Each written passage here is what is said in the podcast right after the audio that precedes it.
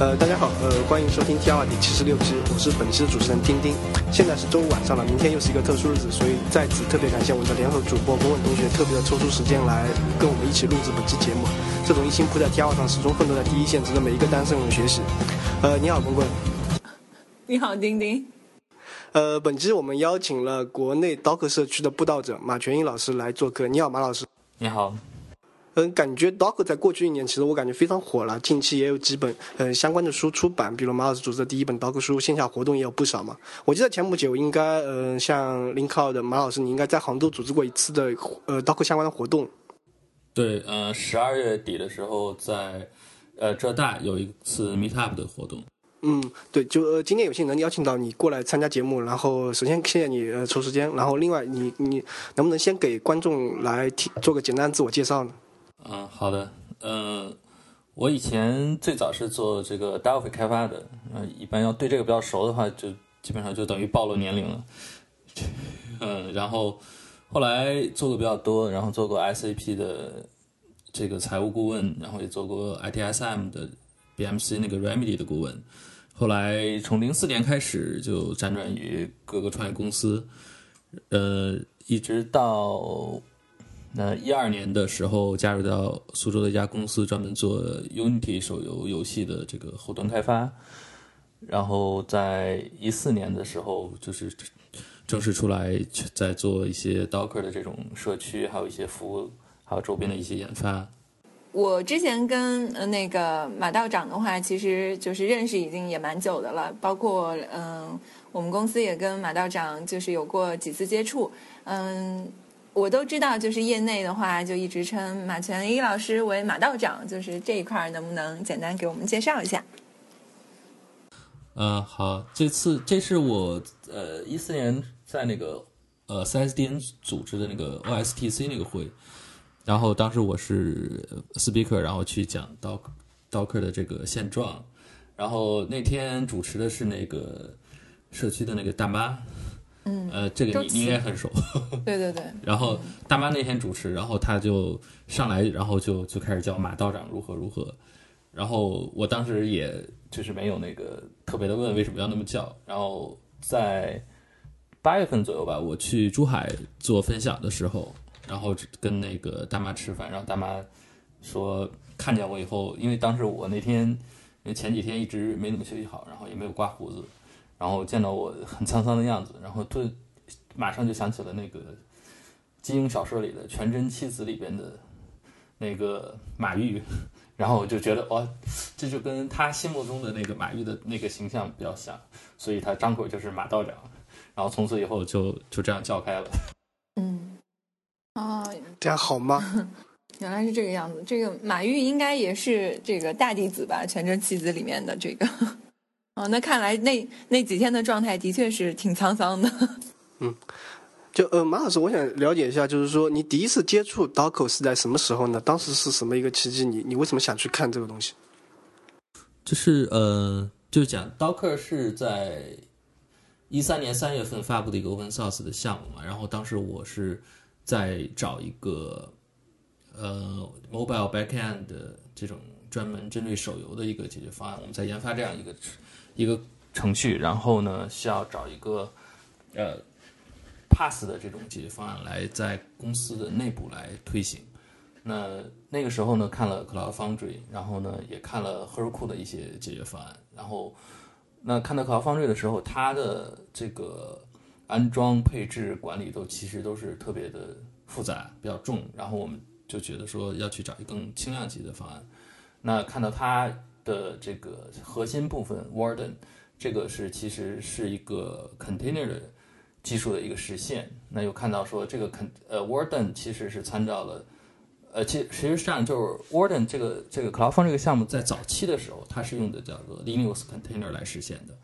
那它在达一定程度以后，包括它商业商业化以后，它发现这个 Linux container 在效率上相对来说。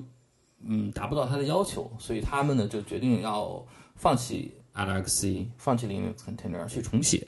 所以呢，他们就用 Ruby 和 C，然后参照那那个 Linux container，然后写了叫 Warden 的项目。这个是他这这段历史。然后我看到这个以后呢，就去再看 LXC，那发现 LXC 确实比 Warden 要轻很多，而且能够从那个就是能够从 Cloud Foundry 当中剥剥离出来，然后你直接可以用。但是 LXC 呢，它会呃它的这些接口呢，其实是比直接的这种接口，比如它是 C 的程序，然后它有 C 的这个 library 你可以编译，然后它有呃 Go 和 Python 还有 Ruby 的这个 binding，然后你可以用。然后，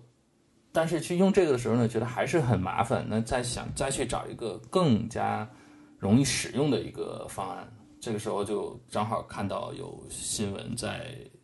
那个讲这个 Docker 这个新出来的这样 Open Source 的项目，然后去看它，然后觉得诶，这个东西这个接口非常 friendly，然后用起来非常方便，然后能够在这个接口之上，然后把我们的那个 application，然后部署进去，然后很方便，还有集中的一个镜像的管理。所以从那个时候，我们开始去做这个，就是去整整体的去研究这个这个 Docker。然后到一三年底的时候，我我我在那个 ECUG 那个会上去讲的时候，他们 Docker 当时是被评为叫做呃。叫做那个勾浪社区的十十大杀手级应用，然后我还当时我在会上其实就在讲，我说这个不够杀手级，因为它其实是 Linux container 的嗯这个框架，所以呢，它是一个 Linux container 呢，又是 namespace 和 C group 这两个内核特性的算作是它的框架，所以它是框架的框架，所以它离杀手级的应用其实还是路比较远。但是它的那些呃 AUFS 这种联合 Unified System 这种特性，已经使得它有比较好的一个前景，而且他们也是在那个那段时间里拿到了这个天使投资，然后在一四年的一月份，他们又拿到了一千五百万美元的 A 轮投资，然后他们在大概零点九的一个版本，可能就在一四年的二三月份吧，我觉我觉得就好像春节前后。然后出了零点九，然后呢，他们出了一个叫 libcontainer 的项目，这个项目就算是 Docker 下面一个子项目。这个子项目呢，它等于和呃 LXC 是并行的，它是用自己用 Go 去重重新实现了一套调用 New Space 和 C group 的一个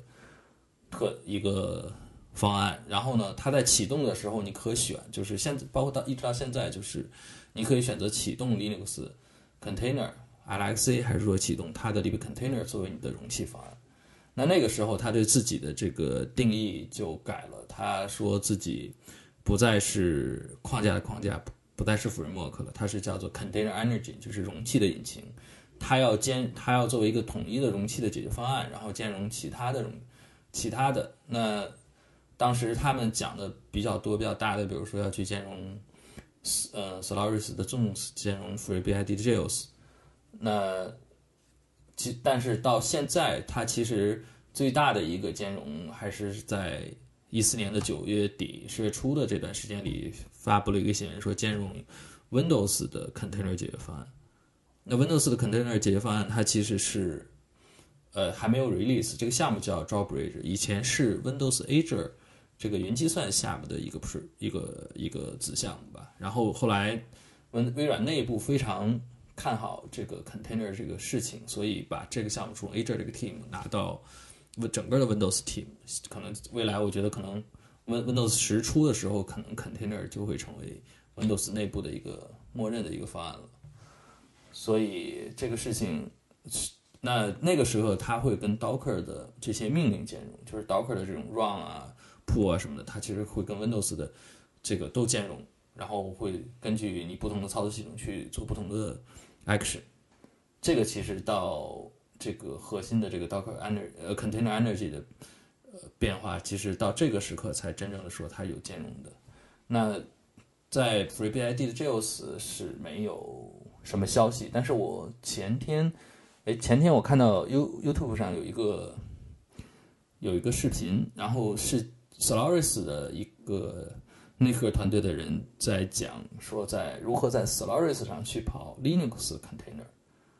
所以我想可能在技术层面上，呃，也许过一段时间或一年怎么样的道克还是有希望能能够把 FreeBSD 和 Solaris 都兼容，是不真正完完成他实实现 Container Energy 的这个梦想吧。嗯，这个是他比较，就是它的核心的这个 Docker 核心的这个变化。然后呢，它其实后面又做了一些对自己又做了一些调整。那它的这个 Container Energy 后来它就不这样讲了，它叫它在外面在公开的场合，在公开的这些 README 或什么地方会讲叫做 Docker Energy。其实他的想法是说，自己 Docker 这个单 Docker 变为 Container 的这个代名词，所以很多一四年知道 Docker 的人。你问他 container 是什么，他们可能大部分都会直接回答你就是 Docker。其实这个是一个在商业策略上的一个一个做法嘛。那他希望成为 container 技术的事实标准，这个是他对自己的一个改变。然后呢，他对原来的这个 open source 的这整个的 project 呢，又做了一些其他周边的 SaaS 的服务，叫 Docker Hub，然后一些商业性的东西。一直包括到最近刚刚发布的一点五版本，那呃，Docker Hub 呢，它其实是在是在去年他六月份他 Docker 发布一点零的时候，他把原来的叫 Docker Index 改叫 Docker Hub。那其实那个时候我再去看这个事情的时候，我觉得就是说 Docker 其实是想去做这个领域的 GitHub。那对，然后它其实它整体的设计，包括 Docker 里面的很多设计，它其实也是奔着 GitHub 走的。它的那个 Docker 的 image ID，其实它的这个是 General generate 的时候，其实也是参照 Git 的那个 commit 的那个 ID 去设计的。所以这个其实它是它商业上的一些变化吧。然后到最近是没有什么特别的新的功能产生。它只是在去年，在十二、十二月、十一月份左右，十一到十二月，它有一个 Docker 呃欧洲大会，然后当时他们推出了叫 Docker Swarm，还 Docker Compose。那其实他推的这两个产品是跟就是 Docker 这个生态环境里另一个特别重要的成员 CoreOS 竞争的一个产品。对，所以 CoreOS 就是呃，它是一个。就是非常薄的一个操作系统。然后我们以前看 Linux 系统，可能觉得有内核，然后有包管理的这个系统，然后呢有 init 或者有 systemd，对吧？然后呢，CoreOS 呢就是这样，它只有内核，然后它内核叫双起，它有两个内核。然后呢，就是说当你有一个内核要升级的时候，它可以起另一个内核，然后它两个内核切。然后还有一个就是它的包管理机制就完全。没有了，它就完全用 Docker 来做。你需要用什么东西，然后你就装一个，装一个 Docker 跑一个 container 上去。然后现在有一个方向，就大家慢慢的管这种这种 Core S 类似的这种系系操作系统呢，叫做网络操作系统。因为那天我们在聊的时候，在在有个 private 的一个圈里的人讨论的时候，大家觉得说。如果将来 CoreOS，因为它做的已经很很薄很小了，几十兆，然后它如果放到服务器的板子里，直接坐在板子里的，然后可能出厂的时候就直接连系统都不用装，直接给你需要做什么直接跑一 Docker 就可以了。那个时候可能对整个的生态环境冲击都会比较大。嗯。嗯，那除了像呃刚刚提到的 CoreOS，还有呃这种网络操作系统，您觉得就是 Docker 面临的竞争还有哪些？就哪些还有可能会呃会会成为呃类似这样子的使用的工具 cos 跟 Docker 竞争的是因为 cos 自己发布了一个 container 的解决方案，那叫做 Rocket，然后 Rocket 其实是一个。呃，现在现在来看啊，它的就是 Docker，它不同的是它用了呃 Unifile System。那 Rocket 呢，它其实是没有用 Unifile，它其实就是一层一个一个文件。然后这两个东西其实在这种 container 技术里面来讲，我觉得它算作叫做 application container。他们两个之间是有竞争关系的。然后呢，CoreOS 呢又推出了一个 Application Container 的 Spec，就是说大家应该联合起来制定一个标准，按照标准来实现。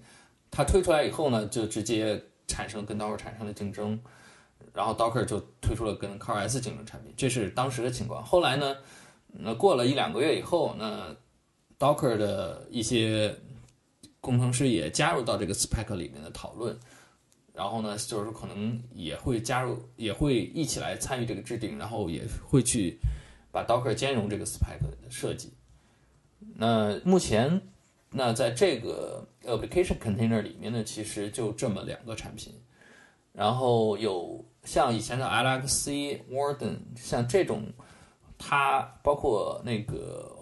Ubuntu，它有一个叫 LXD 的。它其实它不是 application container，它就是一个完整的 container，让让你进去以后感觉你是像在一个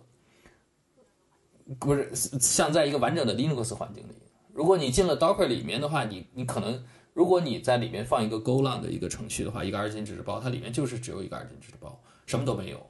这个是 Docker 还有 Rocket 可以做的。那如果你去用 LXD 或者用 LXC 的时候，你进去以后，你看到的就是一个完整的操作系统。你有 NIT，然后你有这些包管理机制，什么都有。所以它这是两个两个不同的方向了。我觉得这两个方向的产品之间是没有竞争的，只是目前只是 Rocket 和 Docker 可能会有一些竞争。嗯，对。但是 CoreOS 自己本身面临了很多竞争，就是。呃，Red Red Hat，Red Hat 其实是背后对 Docker 进行了很大的支持的。那 Red Hat 呢，看到 CoreOS 出来以后呢，他们自己推出了一个叫 Atomic，Atomic 这样一个操作系统，其实是跟那个 CoreOS 很像，就是它只有薄薄的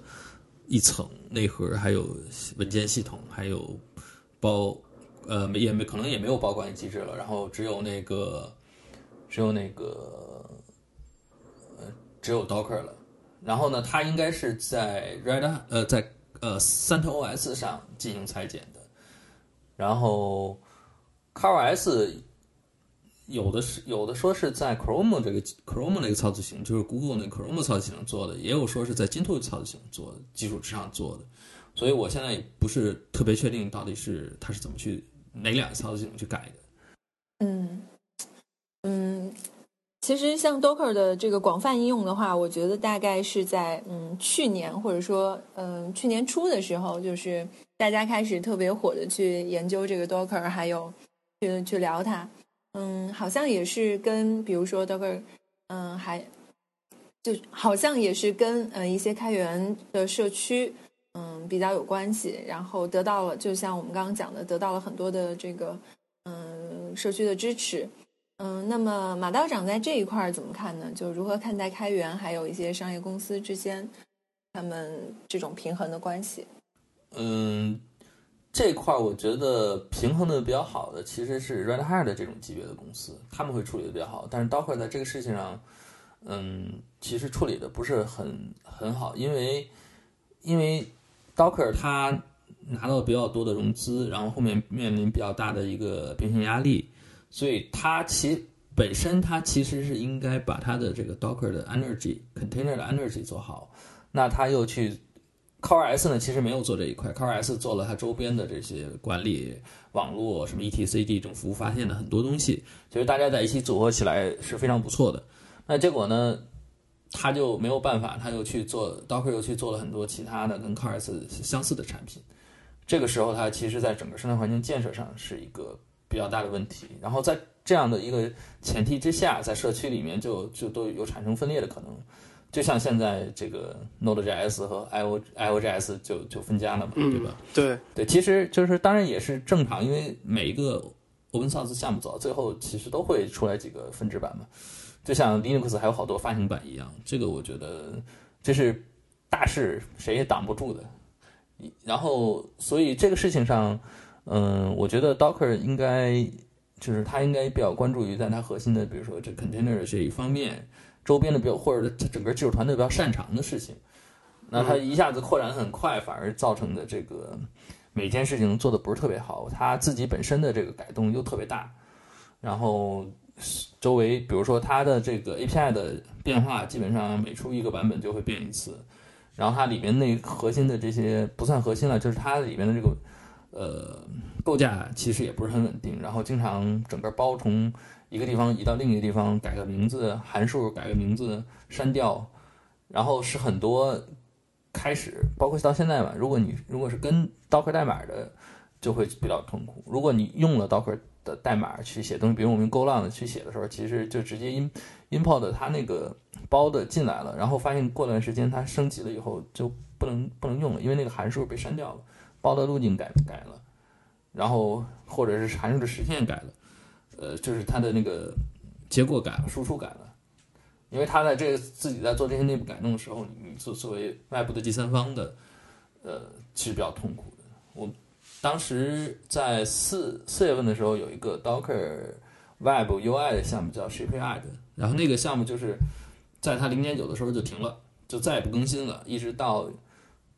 一点三，呃，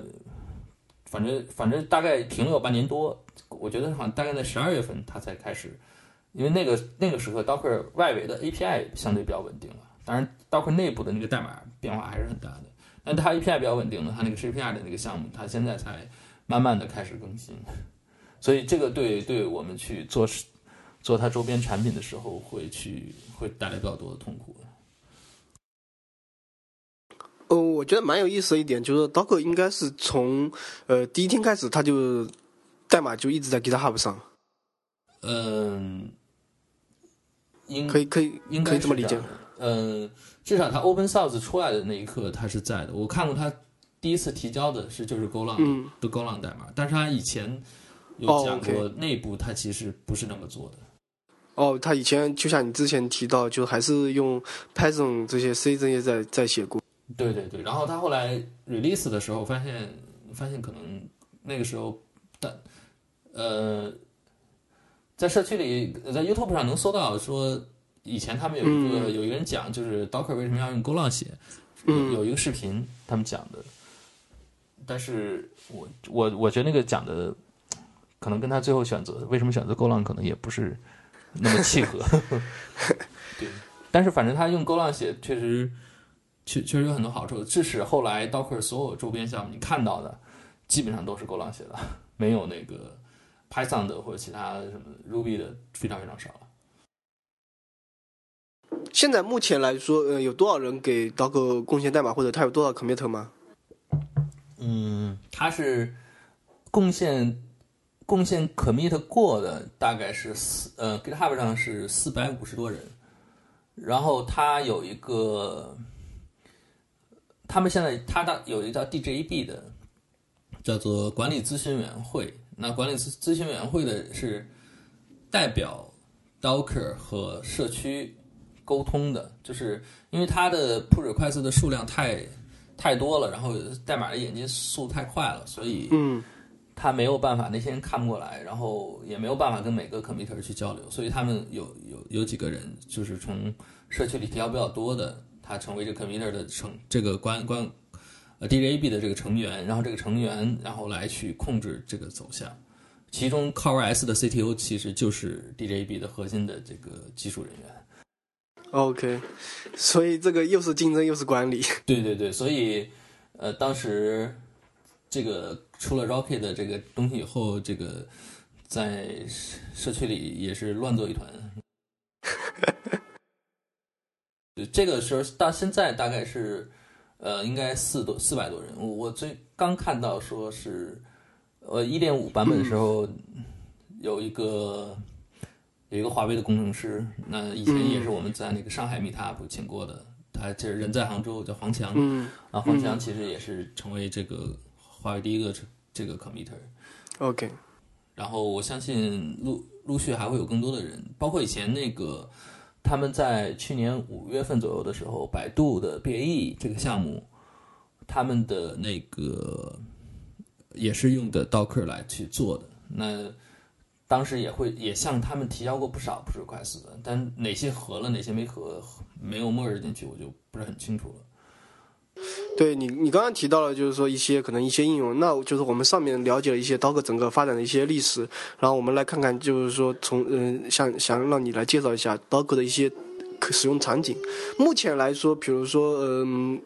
国内国外对 Docker 的使用场景差不多，还是可能呃差别还是蛮大的。嗯，Docker 我觉得比较两个主要的使用场景嘛，一个就是叫做 microservice 这种构架的。其实就主要提供 HTTP 访问的，其实就就是滚滚他们那个所在公司 Link Cloud，其实就是比较合适这个框架，就比较合适使用 Docker 嘛。所以上次请那个陈百万同学来来去来去讲，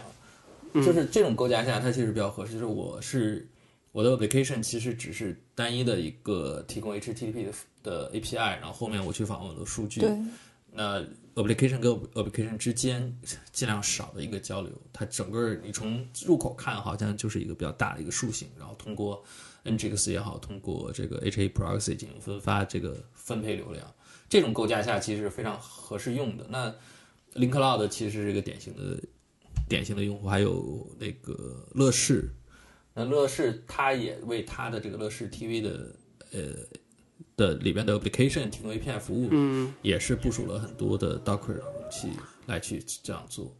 我能我能就是问问，就像这种 microservice，它每个 container 它里面是有什么东西吗？是嗯，按照 Docker 比较好的，按照 Docker 去推荐的做法，就是你每个 container 里面就跑你一个 application，就是你提供，比如假定你有一个 application 提供登录服务。嗯嗯，然后你这个 container 里面就跑这个登录服务，然后你可能有一百个 container 都跑着登录服务，然后它后面访问相同的数据库。哦，对，所以这这是一个很典型的一个场景。对，然后还有一个比较典型的场景就是说用在呃公司内部的私有的 pass 服务上，呃，就是很多比如很多公司，你看前面一三年的时候我们去研究 Cloud Foundry 的时候，国内的。BAT 加上京东，其实都有购买格劳的方式作为他们的 pass，然后越来越多公司其实都其实很多公司都想去做自己的 pass，去为自己的业务部门去去分配这个资源，但发现用 Cloud 方式又比较麻烦又比较沉重，然后呢，用大有些有实力的公司，比如像 BAT，我听说都是有直接用 Linux container 来做来做这个 pass 私有的 pass，但是做的会比较简单。然后做的比较好的，呃，做的比较成熟的呢，就把它变为商业性的应用了。这个案例就是就是搜狐，搜狐的云景，它其实就是公司内部在做这个 pass 的时候用的 Linux LLC Linux container，然后呢做了很长时间，然后觉得比较成熟了，又拿出来变为商业的服务。那这个其实是比较大的公司，有比较有实力的。但是如果要是起步比较晚，然后没有那么多人的时候，他其实就会选用 Docker 来做。内部的这个 pass，然后让它做的很轻量级，然后去管理不是特别多的这样的这个服务器，去去做私有 pass。嗯，对于这种私有 pass 来说，那 Docker 里面的一个 container 里面会有什么东西呢？也，它其实那就不一定了。呃，因为你在 pass 这个层次去看的时候。可能跟那个 microservice 它它的那个场景是不一样，它可能也也许它可能跑两个，就是我一个 container 里面跑两个 application，或者跑三个怎么样的，它可能会按照 Cloud Foundry 那种架构去做，比如说当你去 push 代码的时候，它自动会帮帮你 build 部署，它可能是按照那种方式去走，而且这样的 open source 的项目特别多，可能有二十几个。嗯，其实我还不是很，就是我对 Pass，比如说我自己用过 Hello 库嘛，对，然后我做一个应用开发者的角度，就是我 Hello 库我申请了一个，比如说一个空间，嗯，然后我的呃应用就跑在这个空间，然后就起来了，这是我的理解。然后如果说是用 Docker 的话，是我我的空间就对应一个 container 呢，还是可能一个 container 里面会有很多个空间也会都都有呢？还是说它的，或者说呃你我这个算不算是一个 application container 里面一个 application？呃。就就是你一个 container，它的一个空间对应你一个 container。哦，就是我申请一个呃 app，比如说他就给我起了一个 Docker 的 container 给我用，对吧？对，呃啊，Heroku 它其实是用的 LXC 去做的。对，我可能就我我跟 Heroku 一样，就是说，如果是用企业内部自己用来做呃私有的 pass 的话，就是类似于这种做法，就是说呃每个用户申请一个 app，那就起一个 Docker 的 container 给这个用户用。嗯，应该不是，呃，是这个意思，但流程应该不是这样，因为它如果你你去真正去做的话，可能你你要告你刚才讲说我这个 vacation 大概有多大负载，然后他会跟你根据你的负载，在他的服务器里面分配多少个 container 出来。哦，然后这每每个 container 都跑同样的东西，然后来来响应这个负载。I see，明白。所以，滚滚，你要不要？我不知道你你对这一块熟不熟？你们你要不要介绍一下你们公司这个就这种场景？哦，我不是很熟悉，我不是很熟悉具体的细节，但是我我我大概知道为什么我们采取了 Docker 这个这个方案，就其实就是之前那个道长说的一些，嗯这次我听呃陈伟讲的时候，他就是说，呃比较好 scale，因为你们并发，我估计可能会会有高峰低谷这种这种出现，比如说是没错每，天几点几点会怎么样？那个时候他可能用 Docker 就比较好好去处理这些问题。对，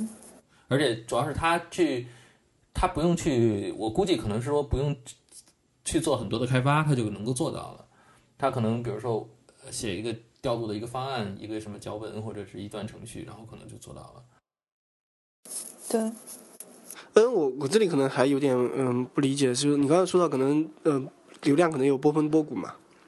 呃是说 Docker 就是说，比如说我不太确定啊，可滚滚可以来呃纠正一下，是不是说我在流量高的时候我多起这个 container，然后流量低了以后我就把这个 container 关掉呢？对是这样对，对，没错，因为 container 启动的时间就是毫秒级了，哦，OK，它相当于一个 application 一样，就是假定你前面没有特别多的一个初始的什么事情的时候，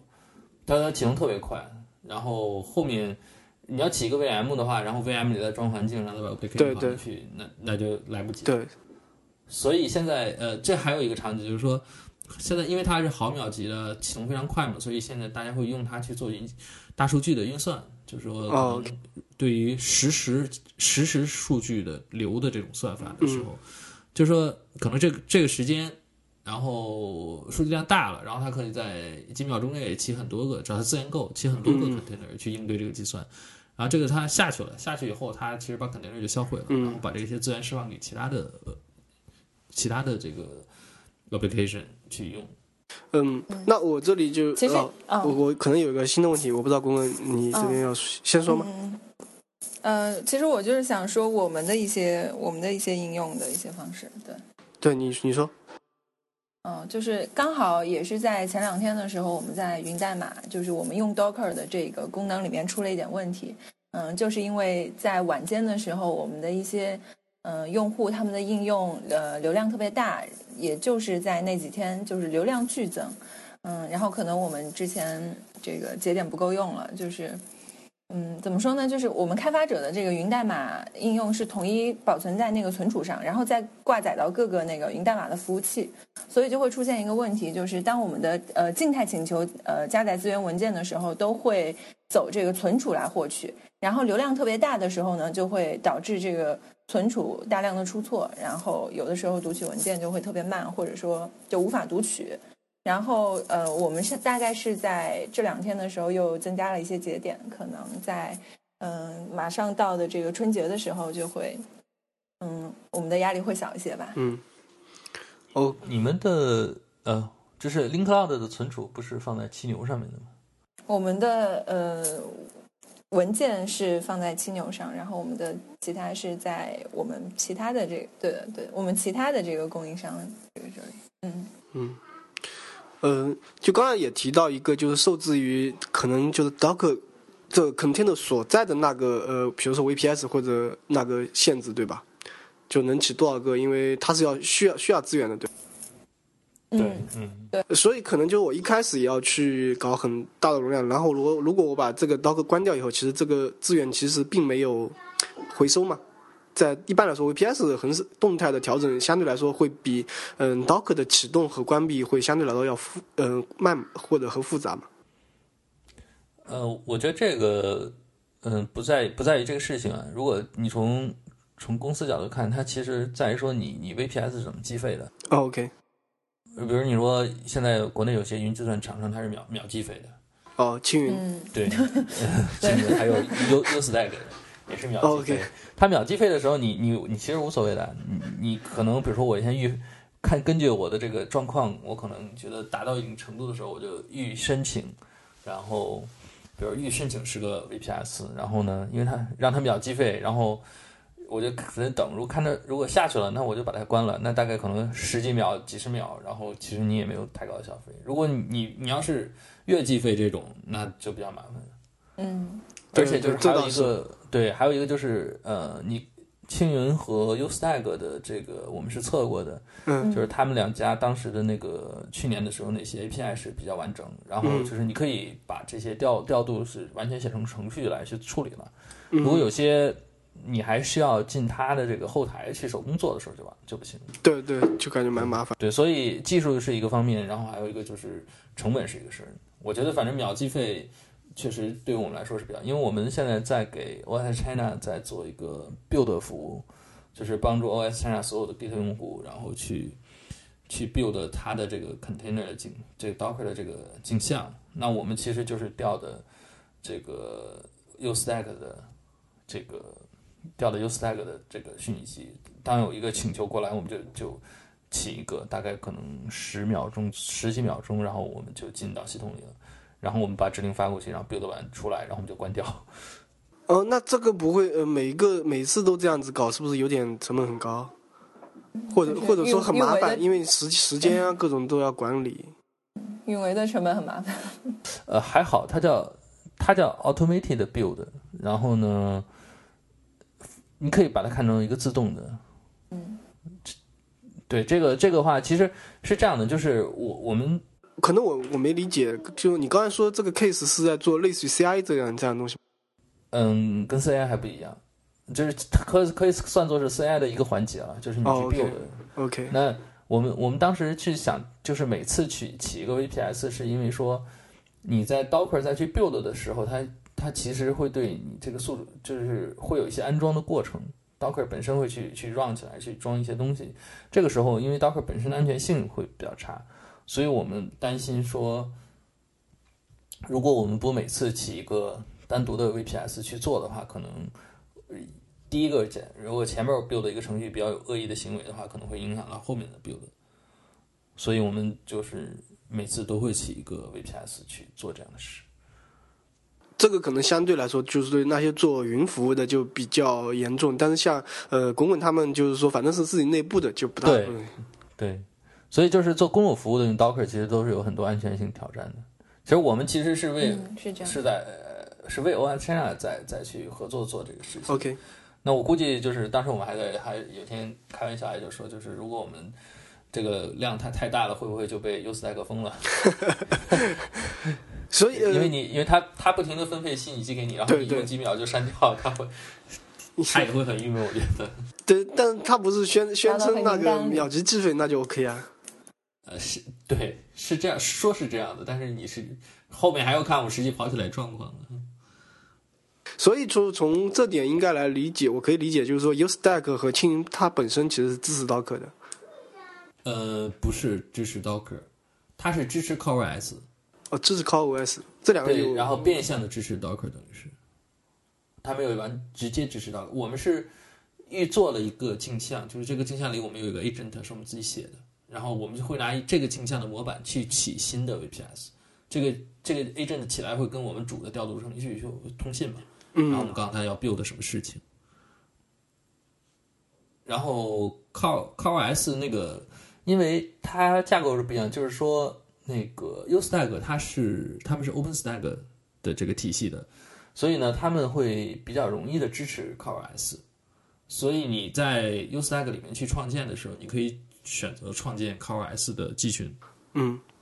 那青云他们是自己实现的这种机制，嗯所以他们应该是后自己独立开发的对 CoreOS 的支持。哦这是国内的唯一两家，就是现在已经发布，当然还有几家也在做。我们知道的就是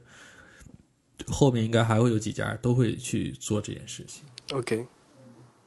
嗯所以就是说，目前包括你刚刚提到这些东西，你你怎么来评价？就是说，目前 Docker 在国内的整个发展和这种情况呢？嗯，我觉得发展它整个还是在上升期，然后大家对技术的关注比较多，但是在实际生产应用的时候都是比较谨慎。然后这 startup 的公司，他会比较激进的会去用，比如像 Link Cloud 呀，我们也在用。太激进了。我他们还好，他们没有用的太早。对他们去年才去年就开始用了，所以已经是一点零，肯定是一点零以后版本开始的。那因为你像百度，他们在零点五的版本就开始用了，那个时候肯定坑很坑更多，所以就是整个在上升期的这段时间，那实际应用大家都都开始在尝试，在自己觉得合适的这个场景下去用，然后应该我觉得应该在今年底到明年初会慢慢的会有很多的这些互联网公司会把自己的这个产品线转移一部分到 Docker 上。而且还是说，前提当然还是说，Docker，当然 Docker 以现在这种高速发展的趋势继续发展。还第二就是说，它周边的工具链完善，就是说为 Docker，比如我们在做 Docker 的这种存储的服务，Docker CI 的这些东西，那周边的 CD 的什么很多东西，大家都供应链都完善了，那它可能上生产就会比较顺一点。如果它供应链不完善，可能也会比较麻烦。嗯，公公司内部还要派很多人去去搞这些事情。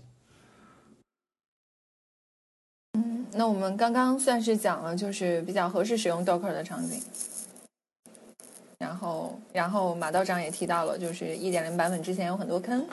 那么说到坑了呢，就肯定也有一些场景不适合使用 Docker，或者说大家在。嗯，使用的时候踩到了一些坑。对，那我们现在可不可以聊一聊？诶，有哪些坑大家可以规避？又或者说有哪些坑现在建议大家不要去轻易尝试呢？嗯，我觉得 Docker 它现在两个比较严重的问题，也不算严重了，就是它自身架构这个包括 container 技术它无法逾越的，目前无法逾越的问题，一个是安全问题。那安全问题就是说。因为它是共享内核，就是在一个宿主机上，一百个 container，它是其实使用是同一个内核。那这种情况下，然后如果你这个程序从一个 container 里面逃逸出来，获得了在内核级别获得了这个权限，那它其实那九十九个内核，它那九十九个 container 它都可以控制的。所以这个时候，当你在做公有服务的时候，你对 application 没有控制的时候，其实这个是非常麻烦的。那 Docker 它有一些安全的推荐，那比如说他说你建议你用 AppArmor 也好，用 SE Linux 也好，嗯，那 SE Linux 相对来说是比较好、比较一个更严格的一个这个管理控一个安全控制了。但是如果你达到已经跳到内核了，那你 SE Linux 也控制不了它的行为，所以这一块是比较难解决的。它这是 container 技术本身造成的问题。这个问题不是说 Docker 会有，其实所有用 container、所有做 Pass，只要你做公共服务，你都会面临这个安全的挑战。嗯，这是一个比较大的问题。然后还有一个就是说网络问题。那因为它现在的现在的网络，它默认的它是 NAT 的方式，它在宿主机上有一个 host，有一个网卡，然后会向里边 container 去转转发这个。网络的包，那所以在你整个的通信量特别大、负载压力特别大的时候，这个转发的压力就特别大，所以网络的效率会下降的很快。嗯，然后呢，Docker 有一些解决方案，就是说，比如说你你不用这种转发了，然后你直接用宿主机的网卡或怎么样的。但是如果你在变成在公有服务下还是不行，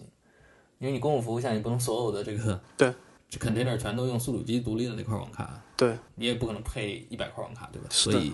这个这个时候网络是有一个比较大的问题，然后呢，在这种问题下呢，可能那种长连接的高网络高网络的这些 application 其实就不太适合跑在这个 Docker 里面。嗯，哎，那关于这个，我就是像 Link Cloud 这种提供，就是它提供存储嘛，那我我是不是认为它的 I/O 其实也蛮高的？嗯，I/O 是另一个问题，I/O 这个问题就是说，呃，因为 Docker 它的这个呃 unifys system 它后面支持很多的文件操作系统，比如说你是 Device Mapper 的 AUFS 的，呃，或者是现在的 OrlyFS 的，可能在不同的环境下，你你不同场景下，你用不同的文件系统可能会相对较好。但是如果你真的是都是磁盘，都是你 container 都是高 I/O 的话，磁盘 I/O 的话，其实肯定是有问题。这个其实不光是 Docker 了，那你这些云计算厂商做 VM 的也是一样，它它一定会调度说把高的和低的这个磁盘 I/O 的这些 VM 分在不同的机器里。对，OK，所以这个调度，这个调度，我觉得这个倒不是 Docker 的这个一个核心的问题吧。哦，我想起来有一个，你说这个 I/O，想起有一个坑，就是说，因为它 Unit File System File System 它是叫 Copy on Write 的一个机制，嗯，就是就是简单一点，就是它要分很多层嘛，然后只有最上面那一层是 Write 的，下面那些层都是 Read Only 的。所以呢，你要修改一个 Read Only 那个层的文件的时候，你要把这个文件拷到 Writable 那一层。嗯，那你这个文件如果特别大的话，磁盘我就就占满了嘛。比如你拷个一 T 的文件从挂 Read Only 那层挂到那个 Writable 的时候就完蛋了。然后你你如果你把 container 都干了类似的事情，那整个就机器就完了。所以这个这个是 AUFS，就是 Unified System 它的使用这样机制的时候会有一个问题，就是不要去尝试去写一个 read only 的大文件。OK，然后呃，我不知道就是说国外有没有那种 Docker 云，嗯，有的，有有这样做的。就是说像 Docker Cloud 是不是他自己就在做这些东西啊？嗯，没有，他 Docker 已经把他的原来的 Pass 的这个业务卖掉了。哦它在去年八九月份吧，好像卖掉了。所以就是别的人，然后别人就说这个他是他的，就是我我想知道他们是怎么解决安全问题的，是就是用你刚才说的像 S E Linux 这种嘛？呃，这个没有没有特别公开的说怎么解决的。如果是我的话，我就你你一个用户，我就给你分配一个 VM，然后你所有的 container 都跑在你的 VM 里面，这样哦，就不会跟就是你你虽然从 Docker 里逃逸出来，你你能控制你接管，你还是你自己的那几个 container，然后你还是不能影响到别人嘛。这这是我我心里觉得是应该这样干的，但是他们是，但是如果你是做云计算的，可能就觉得这个这个损耗会比较大嘛。嗯，对我我就感觉你又在 VM 上面，然后再去做 container，是不是感觉就这个不知道大家是怎么解决这个安全性的问题的，但是我觉得这是最好的、最安全的解决办法了。但是 SE Linux 也不太好解决，因为 SE Linux 的配置会比较复杂，然后就是不是嗯很就是不是说像普通的 Linux 配置，你你看个几天，然后把它就搞明白是怎么那个那个东西就非常难。然后所以就算可能就没有人太多的人能做好这件事，所以希寄希望于 SE Linux 其实也不现实。OK？那说到这个，就是 Red Hat 的 OpenShift 的 V 3版本最新的版本，它其实是用 Docker 重写了的。那它因为 SE Linux 就是 Red Hat 搞的，所以他们是可以把这个事儿玩的非常好，但是其他人可能就不行。有很多黑科技的，所以这这些可能是就是说 Docker 的一些问题，但是可能这些问题更多的是对于那种公有云它提供 Docker 服务的人，然后内部来说其实还 OK 感觉。对，因为内部安全是可控的嘛。对对我们简单的这么认为，当然内部应该也有安全审计啊。是是，就是说呃，我我不过我刚才提到一些安全啊，一些场景啊，就是我想问一下，就有些可能是因为。我感觉大部分人对 Docker 其实都啊，我知道这个大概是什么东西，然后可能可能什么，就是没有人可能精确知道到底，或者是准确知道它什么，然后可能觉得很多场景，就是这里可能会有很多误区，可能觉得有些东西，哎，我专门起一个 image 很好呀，但是有没有一些可能就是说，可能大家觉得比较适合用 Docker，但其实它并不适合 Docker 的一些场景。呃，我觉得，比如说 MySQL。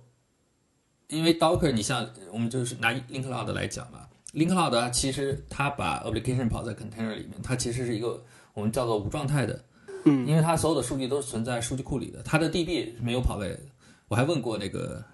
陈百万同学，他说他们的 DB 没有跑在 container 里面，所以你把一个数据库跑在一个 container 里面的时候，就是不合适的。那 Docker 它在去做的时候，它是说让你把那个从外面 mount 一个目录进来作为数据存储的那个东西。那这个时候，其实我觉得是，就是说，是呃是不合适去做，就是 DB 呃 MySQL 这种的是不太合适。如果你说你跑个 Redis，因为你就是内存的嘛，所以你 container 起来，哎，你去怎么调度它，反正最后大不了就就就没有了嘛。嗯，那你觉得还好，反正就也许就存个 session 嘛。那如果是 My MySQL 你存重要数据的话，这个时候其实就非常不合适是嗯，其我我没我没太理解，就是为什么不合适？就是因为它有人会死嘛，你不知道他怎么死的，呃，你说 MySQL 自己的进程死掉，就整个 container 死掉了，就 Docker 这个 container 就死掉了。就是说有可能是 Docker 死掉，也有可能是 MySQL 死掉，对吧？还是或者说你也、呃如果你也不知道是哪个哪个挂对，反正他反正它就死了，反正 container 就没响应了。哦，然后我不知道现现在还有没有，以前有一个问题就是说，比如你跑了一百个 container，然后嗯跑着跑着吧，这一百个 container 都还挺好的，跑得很正常，然后那个 Docker 的 daemon 程序死了，嗯，然后这个时候你怎么办呢？你你要重启那个 daemon 吧，你一重启那一百个 container 死了，啊然后你的 daemon 活了。然后如果从这个角度来说，除了不不仅是 MySQL 啊，就是说任何一个用 Docker container 都会有这样的问题啊。对，所以无状态的它死了就死了。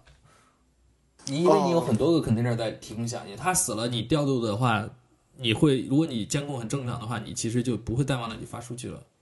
它会发到别的地方，它把它干掉了，然后重新再起一个就可以了。或者说，呃，我是不是再换一个机器再起一个来听它来响应这个缺失的这个这个计算力？但是你数据要是死了，那就影响太大了。所以我觉得觉得这个这个就是无状，目前当然目前来说，无状态的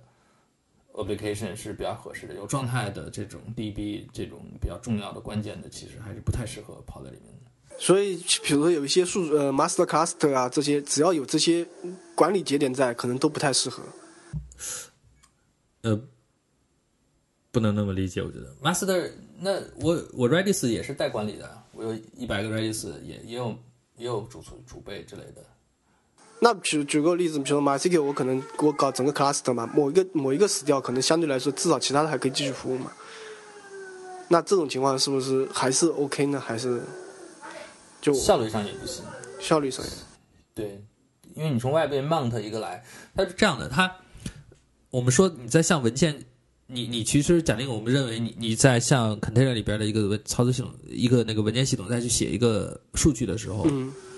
呃，如果是 AOFS 的话，它是其实是数据先到 A O F I 那一层，AOFS 去判断说我底层用的，比如说 EIT 三、EIT 四，然后再转调 EIT 三、EIT 四，再去写文件。如果你直接去做的话，你直接就是那块儿直接调 E 调 EIT 三的 API，直接写文件。所以你在特别高的一个情况下，你多加了一层特别高的这种要求数据，就特别高的速度要求下，你多加了一层，你效率就下去了。所以嗯，感觉就是这个更更多是你你这个场景不适合用 Docker 这个东西，因因为它多了一一些限制，或者多了一层，多了一更多的不稳定性吧，我觉得。就还还还是纯粹的，就我专门拿一个东西来做更呃更合适，一台机器，比如一个 VM 来做这个可能更合适一点。对我觉得就是说，嗯、你的你就觉得说，呃，这个 container 死了，对你来说没有太大影响，你就把它用作 Docker 了。哦，你觉得说它死了，它不提供服务了，你整个系统都要有问题了，那你就不要把它放在 Docker 里面。你看，反正大的，我估计像像 Link Cloud，它肯定不会把数据放到 Docker 里面的。那要死掉了，对那服务就当了。嗯，所以对那种就是对外提供 API 这种服务的就特别合适。对，因为它本身它它就要起很多个，你说死掉一个，其实它也不不死掉就死掉，反正杀掉了就嗯，再再开一个就好。嗯对。但是这里我就刚才你也介绍一个坑，比如说一个呃 daemon 死掉以后，可能比如说我是 API 每个 service，然后 daemon 死掉以后，我重启以后，我所有东西也要重。对，所以另外一一点还是我到底哪里出问题，我也不知道到底哪个死了。对，其实这个，嗯，我觉得这个，比如 microservice 这种构架下去去去调试的时候，就会有这个问题。我们在做开发的时候也，当时在做那个 mobile 的事情也是这样。我们后来有一个单独的程序，就是所有的日志全部，不管是 container 也好，不管是你个 application 也好，所有的日志都打到那一个地方去。然后在那个一地方集中的去把，因为日志本身我们还有一个那个是关联的一个那个 tree 的关系，所以从那边是可以看到说我跑到哪一块，然后不同的 application 之间什么样状态，然后去调的，能看到说到底是因为什么事情。那如果不是那样的话，其实就是 Docker 它带来了，虽然带来很多简便，它其实带来了复管理的复杂性。你一个 container 里面跑一个 application，你要看 application 的日志，还要看 Docker 的日志。就是大家都觉得 Docker 很好吧？原来就我管十台机器，对吧？然后我 SSH 上去，我我其实工作量我能接受的。那这个时候你还是十台机器，每台机器有一百个 container 的时候，你就是一千一千个 container。这个时候你再去管的时候，你数量级不一样了。你在你还想希望像以前那样去 SSH 上去怎么样的？你可能就做不到了。所以就是这依赖于，就像我刚刚说，这依赖于周边产品周边的这供给链的发展。如果有类似的东西出来，哎，专门会帮你去搞 Docker 的日志，然后能让你很清楚告诉你规则怎么去打日志，然后从他那边很容易的检索查询。嗯嗯，所以它虽然是带来便捷性，但是也带来了负担。是，所以又又有一个这个新的创业方向了，这个。对，嗯，Docker 周边嗯。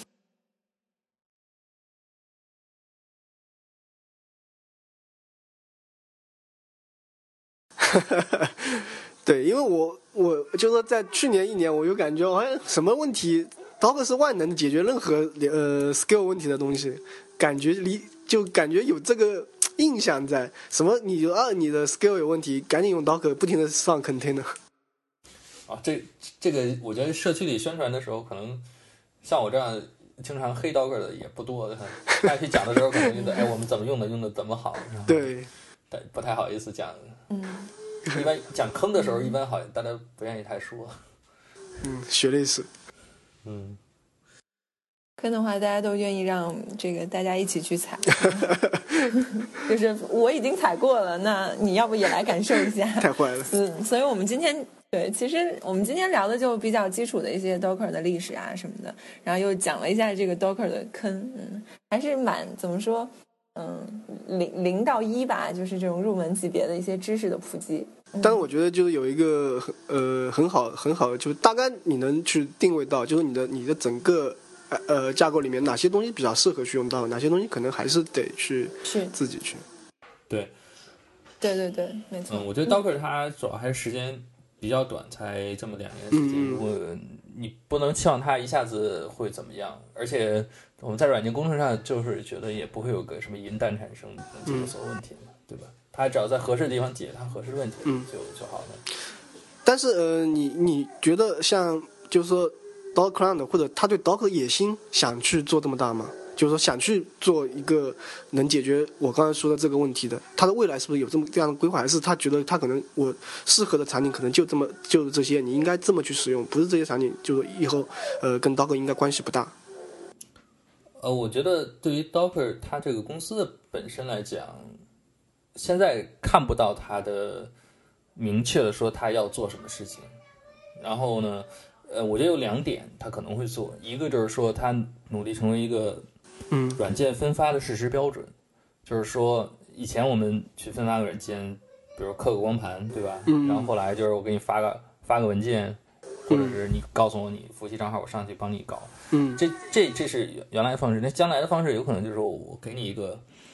container，给你一个 Docker 的一个镜像，嗯然后你就直接跑在你的服务器上，然后就运行起来了。嗯我觉得呃，Docker 是有机会能成为这种软件分发的一个嗯实时标准，包括呃 Windows 也有 container，我们知道，然后呢，安卓也其实也是 Linux 系统嘛，包括它其实也是有机会能把 container 跑在上面的，包括现在 ARM 六十四位上，其实也也有我们知道有华为也在做这个 Docker 的移植，嗯。所以这种情况下，那一个比较大的可能性是成为一个软件分发的实时标准。嗯然后第二个就是比较稍微比较小一点的，就是说 Docker 去年会讲一个叫 Container Ops 的概念，嗯就是说以前我们讲 DevOps，然后 DevOps 你需要用脚本，然后用其他的一些工具，然后帮你把从开发到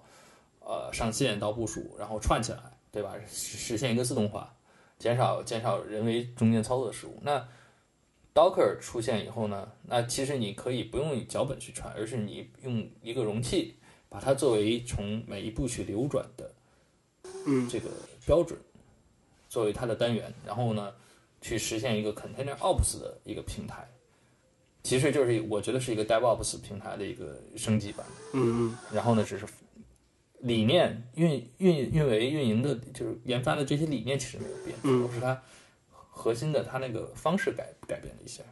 这个其实是比较现实的，他可能会去做的一件事情。那将来他可能还会，因为他现在出了一个叫 Swarm，还有 Docker Machine 什么之类的，嗯所以呃，一时我看不到他明显的他们会讲说要去做什么，但是嗯他肯定是野心会非常大，因为他们去年如果不大的话，我觉得他们 C 轮在八九月去年八月份的时候有四千万美金，嗯也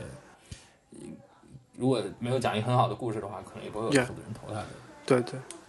不过就是这两点我，我我还是有一个问题，就是说，包括做软件分发也好，包括做嗯 container ops 也好，就是说，如果嗯我把软件分发理解为就是像比如说我自己做的呃一个 app，然后我我就 build 一个我比如说我要做私有部署嘛，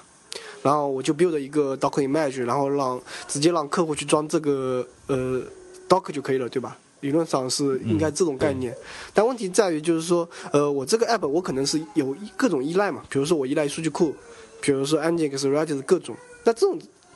按照刚才说的，就是可能这些存储又不太适合去用 Docker，所以它可能还是你得去用 Docker，然后再去，它可能还是要求，比如说客户你自己去有一个数主机，然后去装装一个这些这些产品，还是感觉不太方便。包括那个 Container Ops 是不是也有同样问题嘛？就是说我不能把所有东西都 Docker 化。嗯，呃，应该是你不能把所有的东西 Docker 化的。对，所以还是还是要两边都要去管嘛。但其实你，呃，这个怎么讲呢？就是首先，我觉得如果他如果作为分发式标准的话，嗯前提就是大家都装了 Docker，嗯大家都在用，它才能成为这个标准。第二就是你刚才说那个分发的那个过程中，它其实还是可以解决的。比如说，嗯、我们说 MySQL 这种这种级别的东西嗯不不建议放在 Docker 里面的。嗯但是你你可以，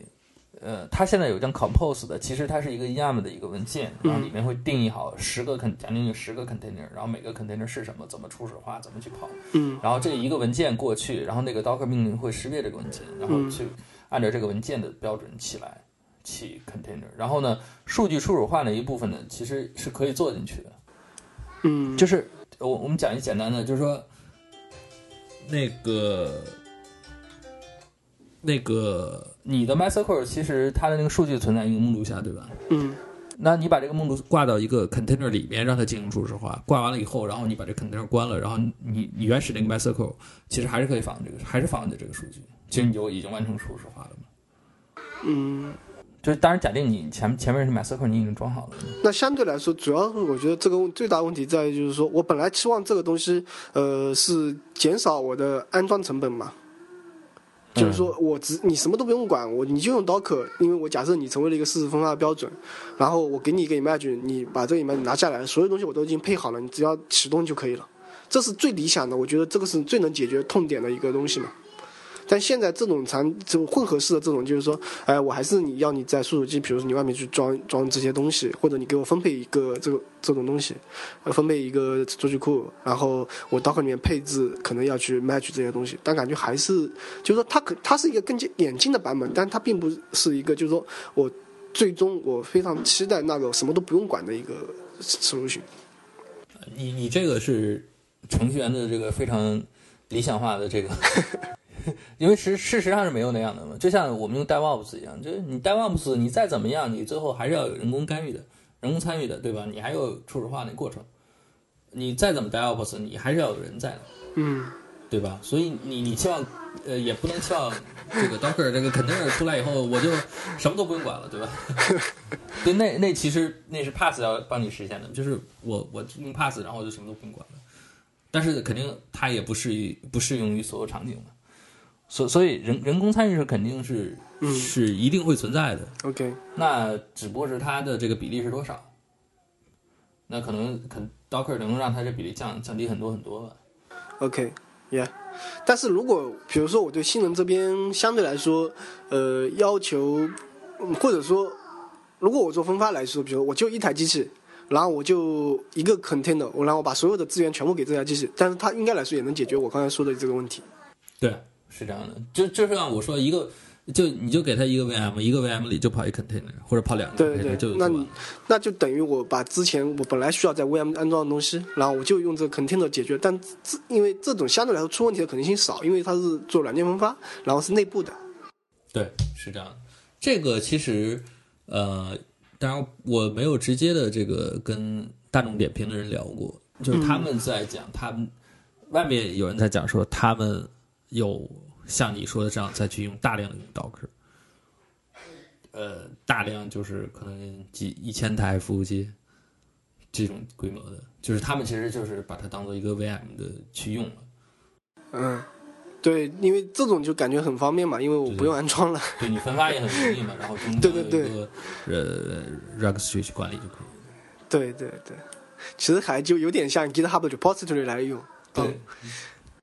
目前听下来，更多我们其实在聊 Docker 的时候，很多都是跟 DevOps 也相关，包括呃你刚刚提，包括自己也想做一个 Container Ops 嘛。但是呃，我觉得就是说，对于程序员来说，可能他需不需要去了解这个东西呢？嗯，这个怎么讲？我觉得就是目前，呃，好像这种开发配置管理，对如果你不设计的话，其实你可以不需要去去了解，因为如果我是相信将来用 Docker 的话，它其实会跟 Git 最很好的集集成在一起的。然后呢，你原来是怎么去去写代码的时候，怎么去 push，怎么去管理你的分支，你还那样去做就可以了。应该就是从工作的角度来看，你可能不需要去研究它，但是你从学习角度去去认知一个新的东西的话，我觉得还是、嗯还是有必要的。包括嗯，其实它也不是说完全会，呃，你说你做后端开发或者做做外部网址网页的或怎么样，前端的或者再去看，其实像呃，就算你做安卓也其实也可以的，就是比如说你把你的 build APK 的这个过程完全都放在 Docker 里面，然后呢，你可以自己就是当你每次提交代码的时候，它都会自动帮你 build 一个 APK 出来，甚至说，嗯 我因为有我有个朋友他们是做那个硬件的嘛，智能硬件，所以他们会用那个 Docker 专门来 build 那个 OpenWRT 那个那个东西，然后呢也变得很自动，因为 OpenWRT 它整个的配置环境特别复杂，呃那些交叉编译之类的事情，所以他们把它整理在 Docker 里面，然后他们只要一修改，然后自动会会 build 出一个新的二进制的文件，可以去再弄到那个烧到那个硬件里面。这个时候，其实各个各个方面的人其实按道理应该就是这种，像 Git，我觉得它应该未来会是应该像 Git 一样普及和流行的，其实大家都应该去去对所以如果如果像它像像 Git 一样的话，那应该就是每个人都要去了解，因为这个呢，其实我今天还下午还用了一下，但我只用了两个命令，就一个是 PO 下来，一个是把它挂载上去。但我觉得我用了以后就感觉特别方便，因为因为你知道，像我们做开发，可能有我有我有些做前端，有些可能做后端，有些比如说大数据 data 这一块，那每每一块的人他可能都不知道对方那块是要怎么环境配置的，然后你直接给我 Docker image，你说你只需要两个命令，你去 PO 一下，然后 run 一下，然后你就不用管了，然后你就有自己的一个测试环境了。哦，我觉得太棒了。对，这个是非常方便的嘛。就其实它解决了这个可能开发大家开发环境不容易统一的一个问题。而且这这是其实在一个分布式的一个呃工，就分布式的一个架构里面，这个这个是一个非常痛苦的一个事情。对，比如说，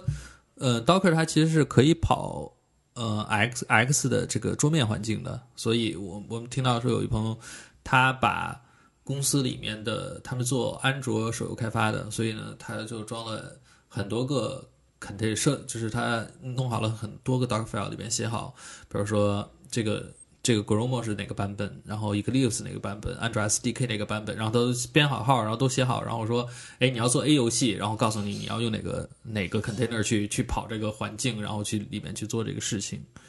然后用如果写 B 游戏的是怎么样，然后他就分给他的这个下面的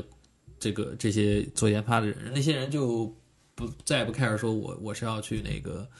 呃，我用 Apple 也好，我还是用 Windows 也好，它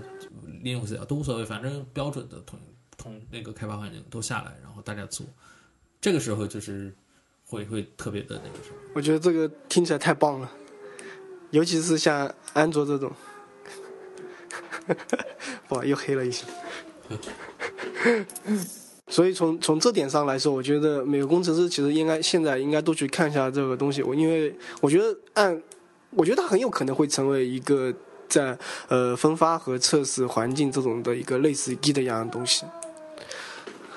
好，嗯嗯，今天可能就非常感谢呃马老师来节目，然后给我们普及刀客的一些知识。我们今天大概时间也差不多了，然后下面就进入我们一个嗯例行的环节，叫 Share Picks，由每位嘉宾来分享一下，就是说，嗯、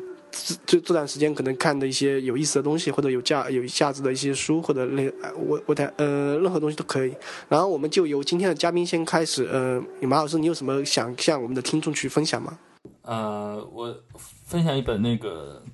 勾浪编程的一本书，就是因为 Docker 它是用勾浪写的嘛，所以我们在这我原先其实做了很多 Python 啊、Ruby 也都写过，然后后来也写过 Node.js，所以呢，从开始研究 Docker 开始，我就开始再去去尝试写 Go 的语言。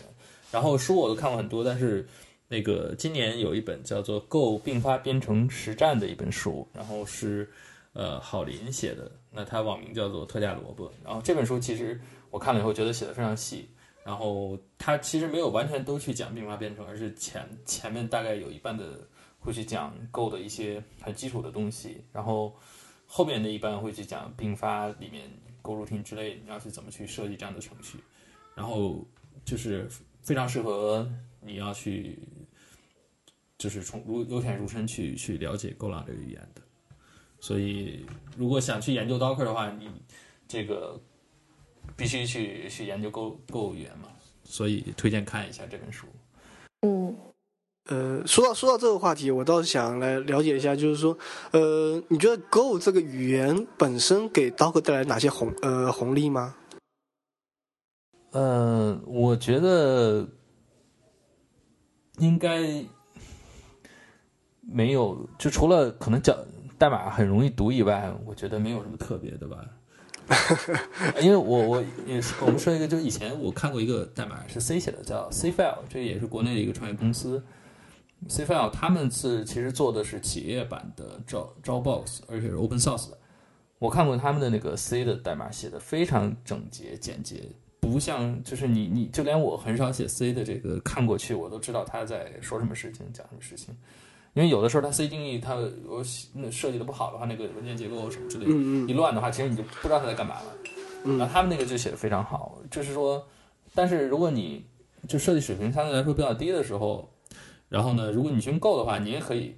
把一个特别复杂的一个程序写的相对来说特别容易读。我觉得这个是可能是最大的一个，一对于 Docker 来说最大的一个好处吧。那如果从核心的这种 Docker 目前这个价格来说，那我觉得可能还有一个，比如编译成一个二进制的文件，特别容易分发，特别容易升级，可能也就没什么其他的。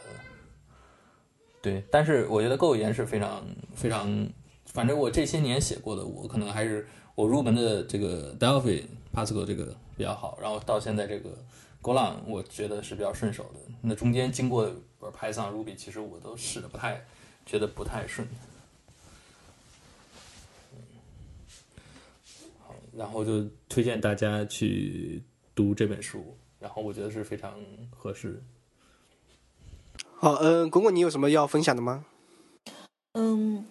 我这次就分享一个设备吧，那个也是最近比较火的，就是前几天汪峰刚用它给这个章子怡求婚，那也是就是 智能硬件里面最近比较火的一个话题，即四轴飞行器，嗯，大疆的 Phantom Version Two。然后最近我自己也在玩儿，然后带到各种地方，比如说去滑雪啊，还有去跑步啊什么之类的。觉得它是一个非常，呃，非常有意思的一个设备，可以记录你就是，呃，它在一个很高的角度，又或者说在一个很，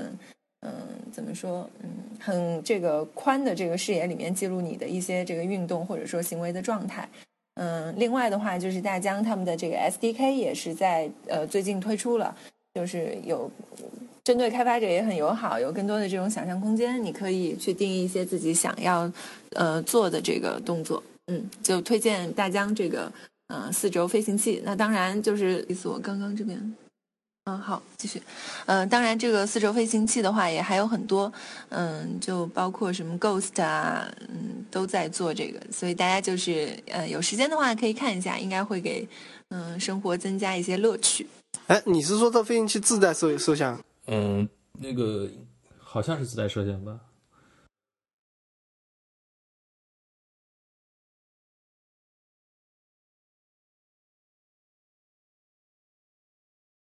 嗯，是的，它特别是大家那一个相对来说就是说比较难控制一点，就不够民用。然后还有还有一个是一航，一航它那个就是它的设计理念就是说让呃普通人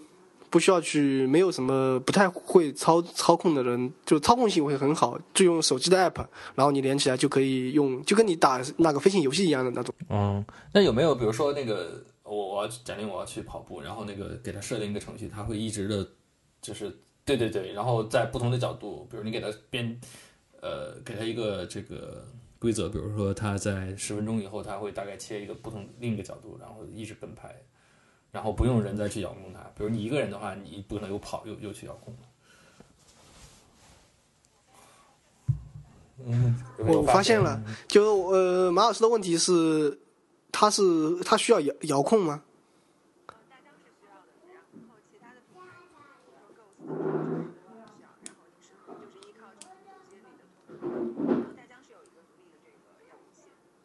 嗯，刚才钉钉那个问题就是说，那个是自自带那个摄像的吗？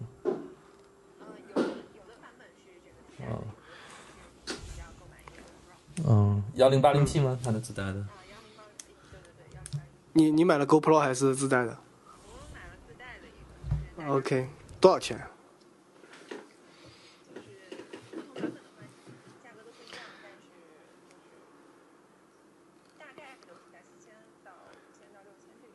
？OK，还是最近还是蛮亲民了一点。对对对，嗯。而且最近大家可以等到这个年后，或者说呃再过一阵子，他们有这个新的版本的时候再去看一下。嗯。觉得这个东西可以给生活就是。增加很多乐趣，也可以记录很多这个非常精彩的瞬间。对，但我我不太理解的，就是说你你刚才提到要遥控嘛，然后你跑步的时候会一边遥控吗？嗯，是这个样。哈哈哈